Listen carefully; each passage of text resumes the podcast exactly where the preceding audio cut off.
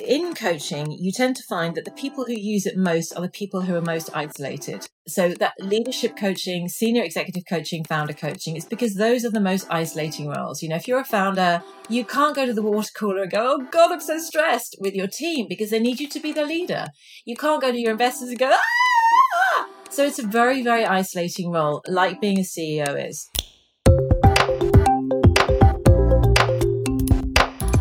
Hello and welcome to The Melting Pot. I'm your host, Dominic Monkhouse. The Melting Pot is a result of my hunger and curiosity for optimizing business performance, exploring corporate culture, customer addiction, and building high performing teams. It's full of advice from my guests, entrepreneurs, fellow business authors, and examples from some of my work over the last few years coaching the CEOs and leadership teams of some amazingly successful tech firms. The Melting Pot is my attempt to synthesize what I've learned along the way to help you build a highly scalable business and realize the potential of your life's work. If you enjoy the episode, head over to monkhouseandcompany.com forward slash podcast to find today's show notes and more editions of The Melting Pot. While you're there, if you subscribe to the newsletter, you can pick up a copy of my new book, Plan B How to Scale Your Technology Business Faster and Achieve Plan A. Enjoy. Hello, today I'm talking with and learning from Rachel Turner. Rachel is the author of The Founder's Survival Guide. Talk about that book and her own journey. In the book, she talks about three major archetypes that founders must learn to show up as the brave warrior, which is the most common of founders showing up in entrepreneurial style, I guess. Then they need to be managers, showing up as the considered architect, and finally as leaders and being that sort of strategic, wise monarch. These are the things that Rachel wishes she had known. She'd founded five businesses before her 25th birthday and really, I guess, hit a glass ceiling.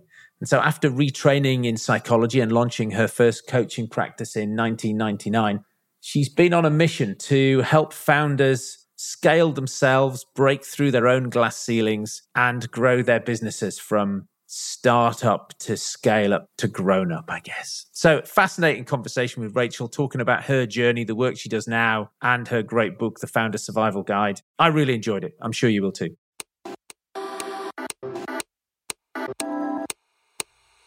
Hi, I'm Rachel Turner. I'm the co founder of VC Talent Lab the author of the Founder's Survival Guide, and I've been a founder coach for 22 years.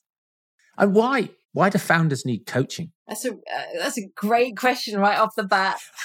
so I don't. I, the first thing, I don't think anyone needs coaching. I think people choose to have coaching because they want to ace their game, because they want to be the best they can be. So I don't think anyone needs a coach. I think founders choose to have them. So then, why do found a lot of founders hire coaches? First of all, because starting a business, scaling it, and being who your business needs you to be throughout that journey is incredibly stressful and very isolating. And having someone that you can talk through the challenges that you're facing and bounce ideas around who understands that journey can be incredibly beneficial. What proportion of founders do you think hire a coach in the UK? So we specialize in a very specific subset of founders. So we specialize in venture backed founders because they're on a, a, very specific journey. So if you've gone to a, a VC fund and you've raised 20, 30, 40, 50 million to scale your business, you're about to go on the sharpest growth trajectory you can imagine. And you're going to move from being, you know, a wild eyed warrior entrepreneur into becoming a CEO in record time the interesting thing is, if you asked me that question four or five years ago, I would have said that the majority of venture back founders didn't hire coaches. Okay. We started to see coaching become more and more popular in Silicon Valley about 10 years ago. And then, as with so many things, the UK has sort of slowly caught up with that journey. And, you know, we increasingly, the venture, the VC firms that are our referring partners, you know, they do a lot of work to support their founders and they're all routinely, not all of them, that's, a, that's an exaggeration, but an awful lot of them are recommending coaching for every founder that they invest in. So I think the numbers are going up. I don't know that anyone has specifically researched the number of founders. How would you determine founders? I, but do you think it's 5, 10, 20, 50, even in the niche that you're in? Can't tell you. I, I speak to interested parties. People call me because they've already decided they want to be coached. Yes. So a large proportion of the people who speak to you say, yes, please coach me. Uh, well, we don't market. So we only ever speak to co-founders who have been recommended to us, who've been referred to us, who've been introduced. And so by definition, before they pick the phone up, they've already decided they want to opt in. So, which is my favorite version of marketing, by the way.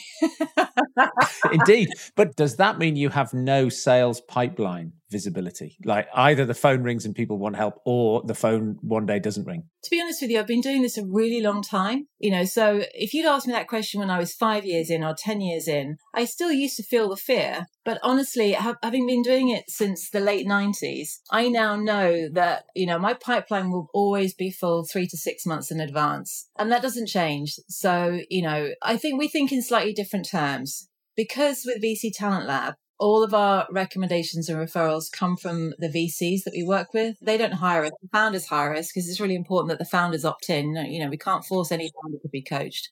But we're very, very lucky. We have some very strong relationships with five or six different VC and PE firms. And we know how many founders they're going to be investing in over the next 12 months. So we can pretty much predict the number of introductions we're going to get and the number of those that are likely to convert. So no, I, pipeline's never a consideration for us. But between you and I, I think the first person I learned coaching from was a guy called Thomas Leonard, who was the sort of founder of the personal coaching movement in the 1990s. And he was really clear on this. He was really clear that it's attraction, not promotion. And that if you master your craft and you add extraordinary value, you don't ever have to worry about pipeline. If you're really good at what you do and you add extraordinary value, and you are solving a real life problem for people, you don't have to worry about pipeline. So don't worry about pipeline. Worry about being really good at what you do, adding real value and solving a real problem.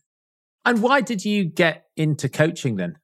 My pre-coaching background was as an entrepreneur. So I uh, I was supposed to be going to London School of Economics to read history, and uh, I dropped out to marry a rave DJ when I was nineteen. and high point in my parents' life. Yeah, totally. But before that, in my gap year, I talked my way into a job with a record label. They'd opened a UK subsidiary. They'd made me director of the UK company before my 19th birthday. So by the time I was 26, I'd founded five separate businesses and I was brilliant at startup. Absolutely brilliant. I could spot a need. I could spot what needed to happen. And then as soon as I had more staff than I could sit around a dining room table, everything would go wrong. And, you know, the first time I was like, well, that's because the people in Italy are idiots. It's the record label people. Oh, it's their fault. And I walked out in high dudgeon. The second time I was like, well, it's their fault. And then by the, about the third time, I was like, oh, I think it might be me. Yeah. um, then when I was 26, I was like, it's definitely me. And so unsurprisingly, the rave DJ and I got divorced. Who knew? And um, we're still very good friends. He's a lovely human. And and I was fascinated by this. I was like, you know, I'm I'm not stupid and I can be so successful in zero to one. Why can't I go one to two? What is that? And so I was just fascinated by that. So I went to university, I did a degree in applied psychology. I did a two year qualification in executive coaching, and it was basically trying to work out why I couldn't do one to two. And I loved it. And I was sitting there when I discovered executive coaching, which was very new then. This is 98 and you didn't have it. You know, you didn't have coaching. You had therapy or get on with it. and I was like, this is amazing. This is the application of psychology to the art of success, not the art of getting well if you're unwell, but to the art of being more successful. And I felt like someone had given me life's missing instruction manual. And I also knew that if I knew some of the things that I'd learned at 21, 22, 23, 24, the businesses that I had founded would have thrived and gone one to two and, and continued to be incredibly successful. And I guess, like a lot of people involved in this space, you're trying to help people who are suffering the way you used to suffer. And, you know, I come from a long line of entrepreneurial founders who've never been very good at scaling. You know, my dad was the same. My dad took a company from his back room to IPO and then was immediately kicked out because he couldn't do the CEO game. And so I guess I've always had this strong passion. I really love founders. I think they're incredible. And if they know a couple of things, they can choose how they land. And what I mean by that is, do you want to stay from, you know, to IPO? Do you want to build a business and have it be lifestyle? Do you want to build it and sell it? Do you want to build it, hand over, become a chairman, and have someone else do the CEO? There's so many options for a founder, but so many of them, if you look at the numbers, the numbers that I've seen, in a book called The Founder's Dilemma is that in at IPO, only one in four businesses will retain their founder as CEO.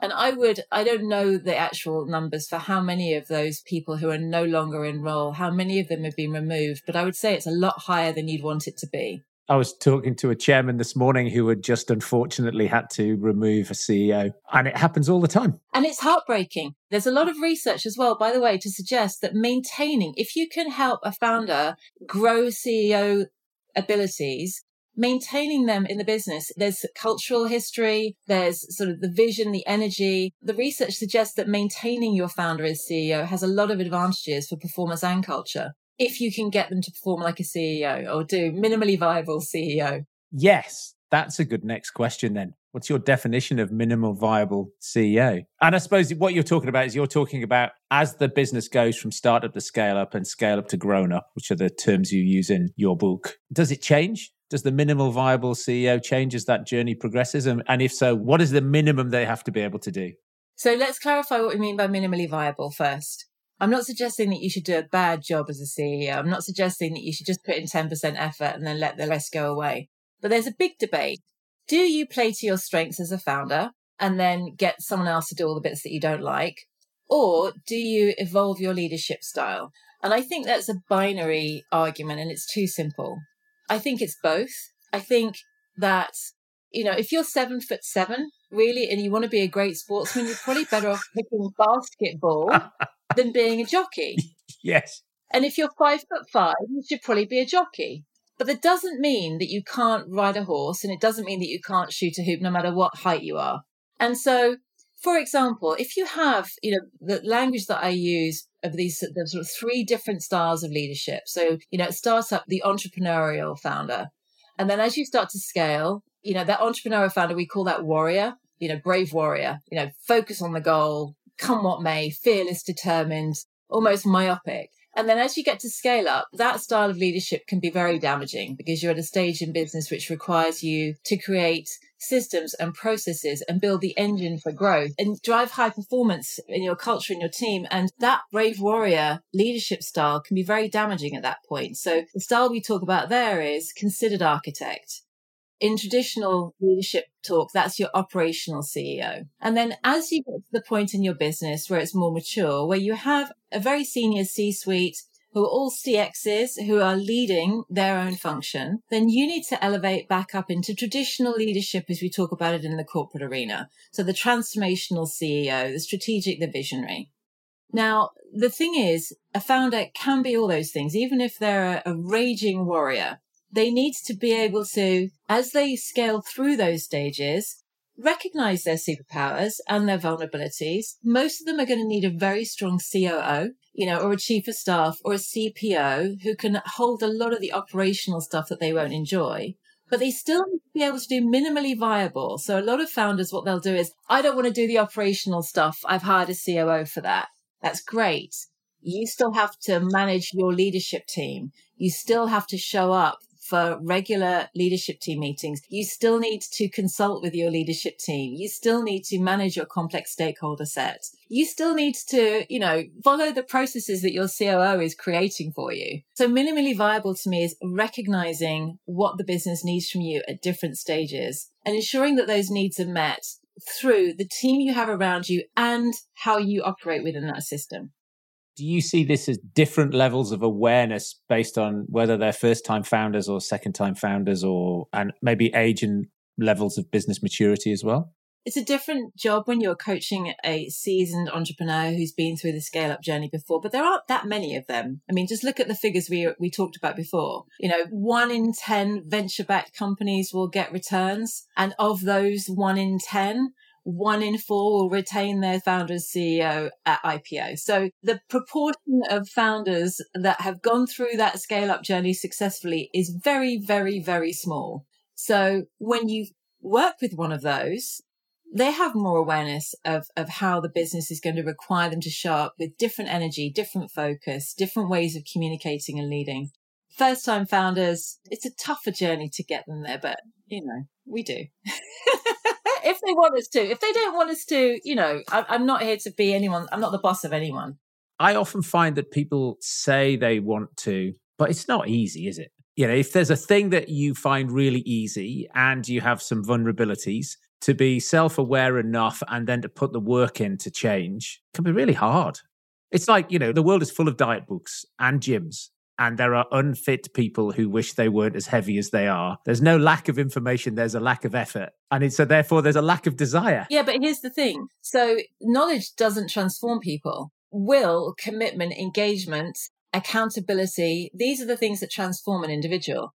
Coaching, the art of coaching, great coaches will help a founder not just have the self awareness, but really, you know, a lot of our job is engaging with founders at a very early stage in the conversation to get a sense of really how much energy they're willing to put into this journey. And our job is really, you know, I always say to people, if you've just raised your first 20 million and you think you're going to be the next Elon Musk and you're all piss and vinegar and success and adrenaline and, you know, the sky's the limit. Don't hire us. Wait till you're in pain.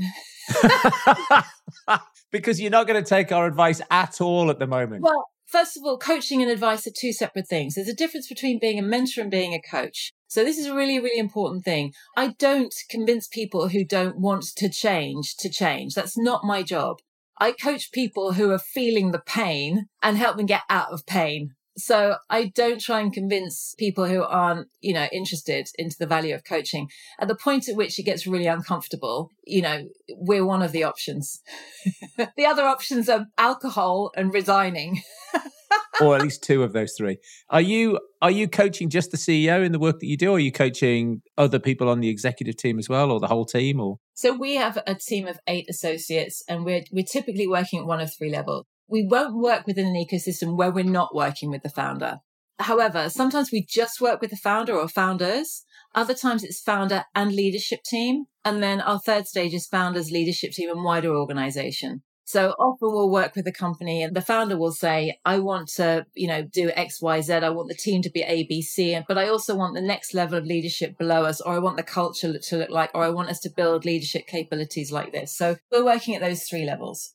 And it's all on the human side of the business. So it's in the sort of the behaviors and the relationships yeah, it's it's all leadership behavior, management, communication, cross-cultural communication, culture, accountability. So it's it's all the people-based side of things for sure.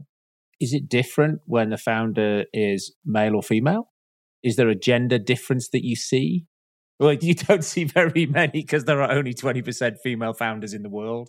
And also don't forget we are we are working with founders post a large series A or a series B, and there's even fewer of those. And so it's an even smaller proportion. Yeah. So I don't think I can answer that question. Don't get me wrong, we work with female founders, but the large proportion of our clients are male, which is a real sad state of affairs. I just actually want to say one thing. I'm just thinking about uh, at the moment I coach five female founders, and there is no difference in the conversation. Ha, huh, okay. So what you're saying is, from your perspective, no difference. That doesn't mean that there isn't a difference. Your subset is quite small, but your personal experience is no difference. The people who choose to work with me, they identify more as entrepreneurial warriors than male or female. So I coach Boudiccas as well as, you know, Genghises.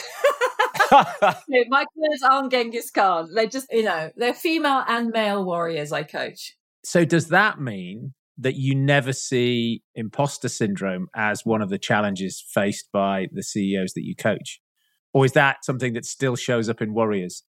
I mean, imposter syndrome, you can't be a coach and not have worked with it, but you do see less of it among the entrepreneurial population, the venture backed entrepreneurial population.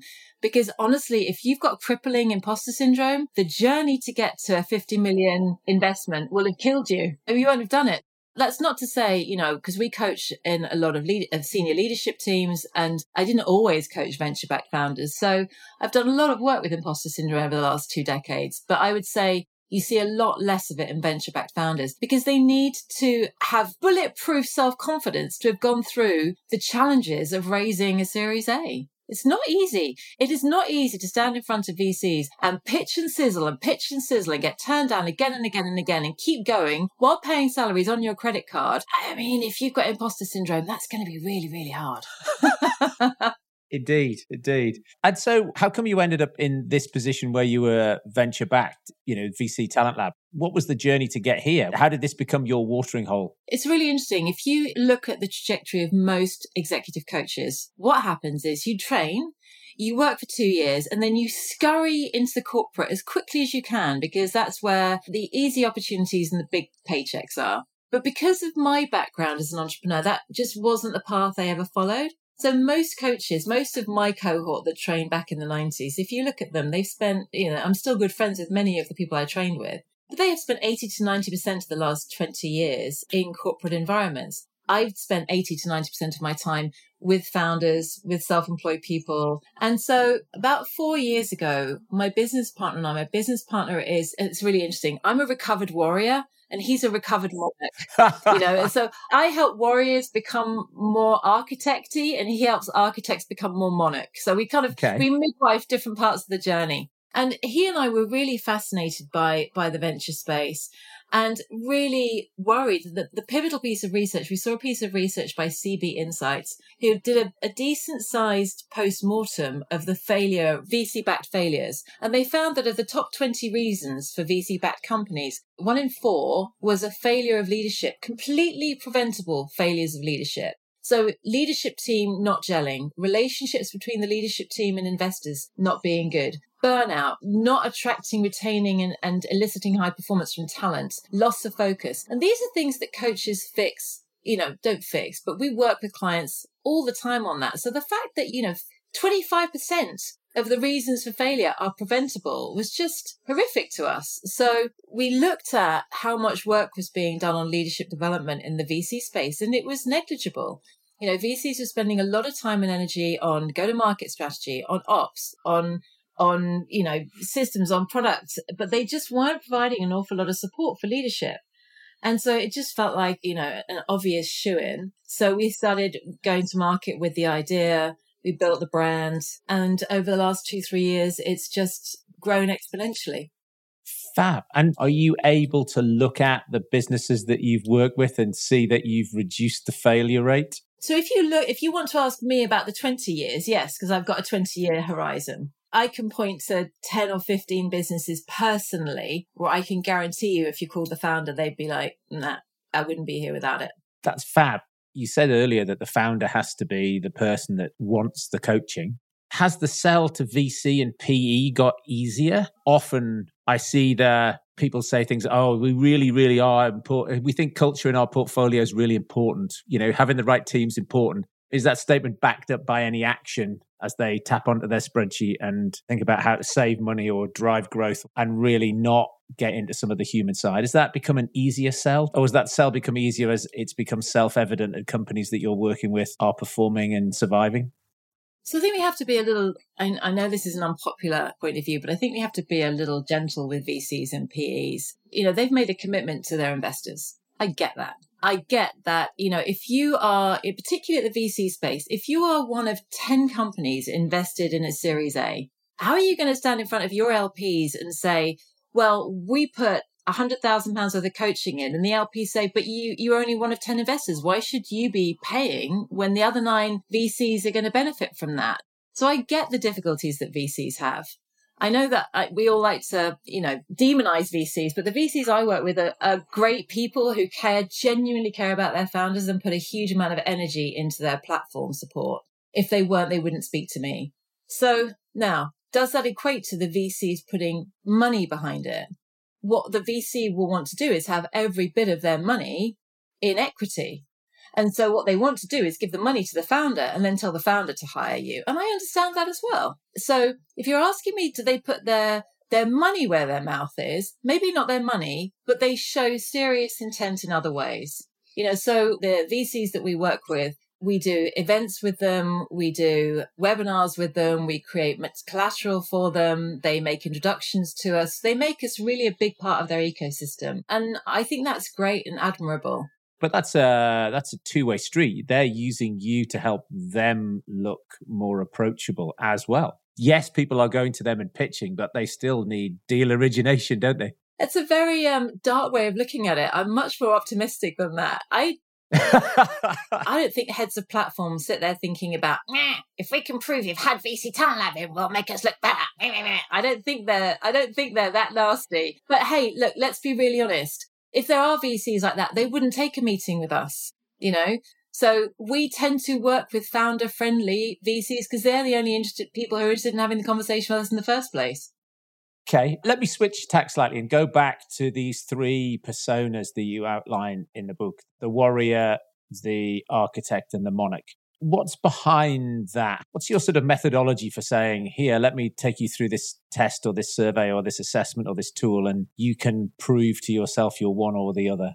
So, archetypes have been a ubiquitous part of leadership development for the last 40 years, actually longer than that. MBTI was based on Jungian archetypes 100 years ago. Any psychometric you look at is based on Jungian archetypes. So the warrior and the monarch are Jungian archetypes. There's, I'm not, I'm not making up anything there. The architect is not an archetype. You know, there is no universal archetype. You know, warrior is a warrior, whether in, you're, in a Papua New Guinean tribe or, you know, on the field of Flanders, a warrior. And so is a monarch. You know, a monarch is a monarch, whether you're in a Viking tribe, you know, or Monte Carlo. So those are ubiquitous, ever present. All I've really done is given a name to operational leadership. I've just given it a name. I'm not making anything up. I am standing on the shoulders of giants and just reframing it in language that I know founders understand and can cleave to. And they get that they're warriors. They get they want to be monarchs. They don't want to do the architect thing, but if they've got to do it so they can be a monarch, well, all right then. And they kind of get that scale up's going to require them to be an architect. They get that what they're designing in scale up stage, they're designing an engine to scale and that you can't do that as a warrior and you can't do that as a monarch. You've got to kind of engineer it.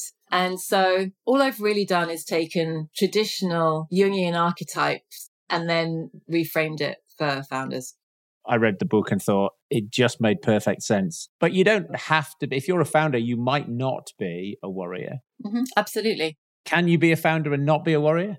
Yes, but it's really interesting. You tend to find that their journey into it is slightly different. So at the moment, I'm coaching two awesome founders who are architects, but you've got to look at how they became founders.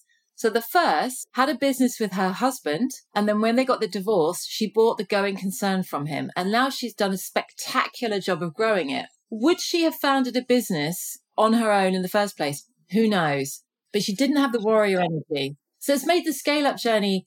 She's just such a beautiful, beautiful architect. She's wonderful. The second is somebody who had come from being in a large corporate and had gone from that to be a GP in a very specific niche fund and then was exited from that and basically borrowed my warrior energy for a year. Then he very quickly went and found another warrior. So what he did is he surrounded himself with warrior energy just to get the thing off the ground. And then he's architected the last six years and it's a brilliant business. So they tend to have a different sort of initial launch than the traditional warrior, which most of us is, God, these people are assholes. I'm going to go do it myself. which is the typical, the typical warrior journey to starting a business in my experience. and how do you feel about one founder, two founders, three founders, four founders, five founders, level of success? Things they should know before getting into bed with multiple founders? Yeah, again, to I, I will be really straight. It's it's not a problem we spend a lot of time with because of the point at which we come in. So you know, you've got to think about when does it make sense for a founder to hire a coach? Does it make sense when you're at pre-birth stage? No, because you need every single penny that you've got to build a product or, or a website or do your first sale. So the majority of time when we start working with founders, it's when they've gone through that journey. So we spend quite a lot of time helping founders stay in emulsion with each other because like any relationship, you know, I've been really happily married now for 25 years and, um, you know, we had a big fight last weekend. It's human. You're going to have fallings out. You've got to find a way of getting back together again. I annoy him. He annoys me. That happens with founders. So I don't have a lot of point of view around how to find the ideal founder. Is your husband a warrior, an architect, or a monarch? He's a monarch. Yeah, he's so cool. And is it possible, do you think, for two warriors to be married to each other? Probably not. Well, I mean, you could. I don't know. I just, I just as you were talking, I was just thinking. Occasionally, I meet couples and they say we never argue, and it just makes me deeply nervous. Interestingly, I do coach a female warrior who's married to a male warrior, and they have so much fun because they are both they're both so hardworking. They travel the world. They do amazing, amazing things together. But I think it's more common to have one person in the partnership who is myopically goal orientated and firing on all cylinders, and the other one is going, Are you sure? Should we slow down? Do you need a holiday? Hang on a second. You know, you haven't seen your son for a week. Do you want to stay at home? That's what my husband says to me, by the way. my son's 21, by the way, uh, just in case anyone thinks I'm leaving this poor child on his own at home. oh, very good. What do you think the next five years looks like in terms of coaching entrepreneurs? Is technology playing any role that it hasn't in the last five years? So, first of all, I don't think anyone's cracked the nut of technology and coaching. There's some interesting platforms out there who are playing a sort of matching service. I think AI is an interesting add on. I think it's helpful. You know, I was researching something yesterday and I, I asked ChatGPT, but I think so much of coaching, as with leadership, is about the exchange of energy. And I don't think you can AI that. I might be wrong, but I don't think you can. So I think it's the relational, it's the energetic. I think there's space for technology to do a better job in the coaching ecosystem. I just, I, I haven't cracked it yet. But then I'm not massively tech curious. I'm human curious. So I let other people think about the future of AI and coaching. So I think within the venture space, I think it's really heartening. First of all, COVID had a really interesting impact on coaching in coaching, you tend to find that the people who use it most are the people who are most isolated. So that leadership coaching, senior executive coaching, founder coaching, it's because those are the most isolating roles. You know, if you're a founder, you can't go to the water cooler and go, Oh God, I'm so stressed with your team because they need you to be the leader. You can't go to your investors and go, ah, because they need you to, you know, so, so it's a very, very isolating role, like being a CEO is. I think that COVID really brought isolation to the forefront of our conversations. And it also meant that, you know, this distributed work from home just destabilized a lot of, of, of relationships. And so I think, you know, coaches were very, very, and have been very, very busy helping leaders and teams in the aftermath of COVID. I think that, you know, after the kind of crazy valuations of sort of 18 months ago, you now have VCs and founders being very thoughtful as they absolutely should be about their runway, but also wanting to do all that they can to ensure that what they've got works really well. And to the degree to which coaching and leadership development, like a service for your car, engine oil for your car, you know, making it all work a bit more smoothly, we continue to play a role even when people are being very thoughtful about their spend. And then I think the third element I would say is what happens in the US, we tend to be five years behind in the UK. And, you know, founder coaching is, is sort of ubiquitous in Silicon Valley. You know, we now have people asking us to run year long programs for them, you know, speaking regularly at their founder events. We don't have to knock on VC's doors. They're open to us and they're welcoming us. So I think one gift, I don't think it's even a gift. I'm not going to take any credit for it, but I've been very, very lucky in my life that I have been I've been at the beginning of three movements. So I was there in 89 when house music happened and I caught that wave and I rode it brilliantly for seven, eight years. And then I was there as the wave of personal coaches started coming along. And then I rode that. I see a similar thing happening now with founder coaching where we're not having to explain what it is. We're not having to convince anybody what it is. And the fact that we have 20 years credibility, we've got a team of people who are specialists in coaching founders because what works in a corporate setting doesn't work with founders. Kind of coaches who work well in a corporate setting. If you walk up to a founder and you do corporate coaching, which sounds like this, interesting. How does that make you feel? A founder's going to tell you it makes you feel like punching you on the nose. we get founders in a relatively emerging market. We have more credibility than any other company I know. I think that's a really exciting point because I think we're at the beginning of that wave where founder coaching in Europe becomes ubiquitous. I hope so anyway, because if we can save any founder from blowing themselves up the way I did or my dad did, it's a good thing. I take great heart. I mean, people ring me up and they say, I just, I just hate my job. You know, I, I just hate this. Why have I got into this position? And they just don't know how to get out of a hole. And so when you can then speak to them the next time and the next time and the next time, and they, there's just this palpable, they're re energized. They've got a sense of this can all work again. It's brilliant. Can I just add one thing to that? A marriage guidance counselor said to me once the number one problem marriage guidance counselors have is people come to us two years too late. That's why we try to work with people from the second they get their Series B, because waiting until they're miserable then makes your job very difficult, makes their job very difficult. And it means that they've gone through a couple of years of misery before they hire you. If you can get there early and preempt it and, and help them map the path they're going to take and plan out what's going to be difficult, their life is easier. Yes, I was just thinking about what you said earlier, where somebody's like, I haven't yet worked. You know, if they don't show up with some sense of problem brewing, you know, if they have a lack of self awareness that you can't save them from themselves. So, how do people spot a great coach from a charlatan? Honestly, I think it's got to be, well, two things. Number one, get a personal recommendation. Nothing beats that. Number two is look at their experience level and their qualification. One of the worst things about this industry is that it's unregulated. And so somebody can say they're an executive coach. And what they really mean is I did a workshop at one weekend and now I know that, you know, it's all about the principles of attraction. If you clear your closet, you'll make way for wonderful new things to come into your life. Okay. You know, you really want somebody who's done a really solid qualification. The easiest way to see that is if they are ICF certified. And the other thing that I would say is watch out for the difference between certification and membership. Anyone could be a member of the ICF or the European Mentoring and Coaching Council. You know, you really want to look at their length of experience, personal recommendations. If they've got references on their website, check them out. You know, contact those people on LinkedIn. So we're, we're very visible with our recommendations on our website. You can see pictures of who we coach, their quotes, and you can contact them through LinkedIn. So really make sure you've got a personal recommendation, check out the qualifications and, and check out the length of time they've been in work. And then finally, once those things are in place, have a call because the chemistry is also crucially important. I think that the chemistry thing is absolutely key, absolutely key. And do you find it both ways? Are there some people who like you and you go, actually, I'm not going to enjoy coaching you, so maybe one of your colleagues is a better fit or? Uh, no, honestly, I would be really doing a bad job if I coach everybody I have an initial session with. Because if I know somebody who I know will do a better job than me, it would be absolutely unethical for me to take the work.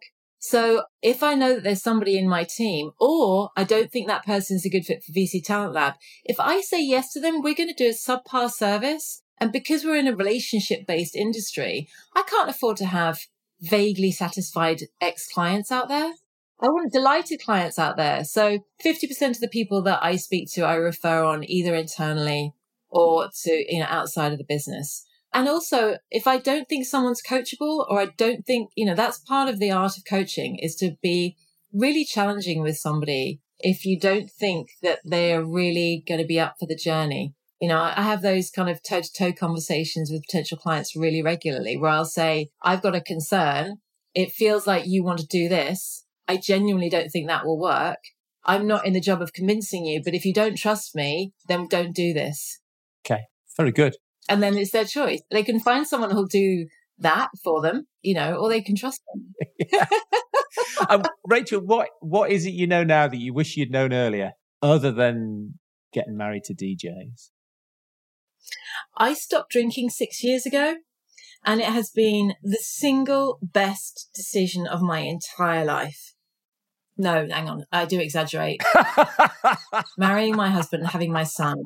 The single biggest, best decision was, but honestly, it's really interesting. Accel did some research recently where they, where they interviewed the most successful founders of the last 25 years. And what they were most surprised about is how many of them said they'd had to give up drinking, had had to take up exercise, I wish I'd known 20 years ago that giving up alcohol would make negligible downside and such enormous upside to my health, my business. I have consistent energy, best thing ever. So I wish I'd given up drinking when I was 26, not 46.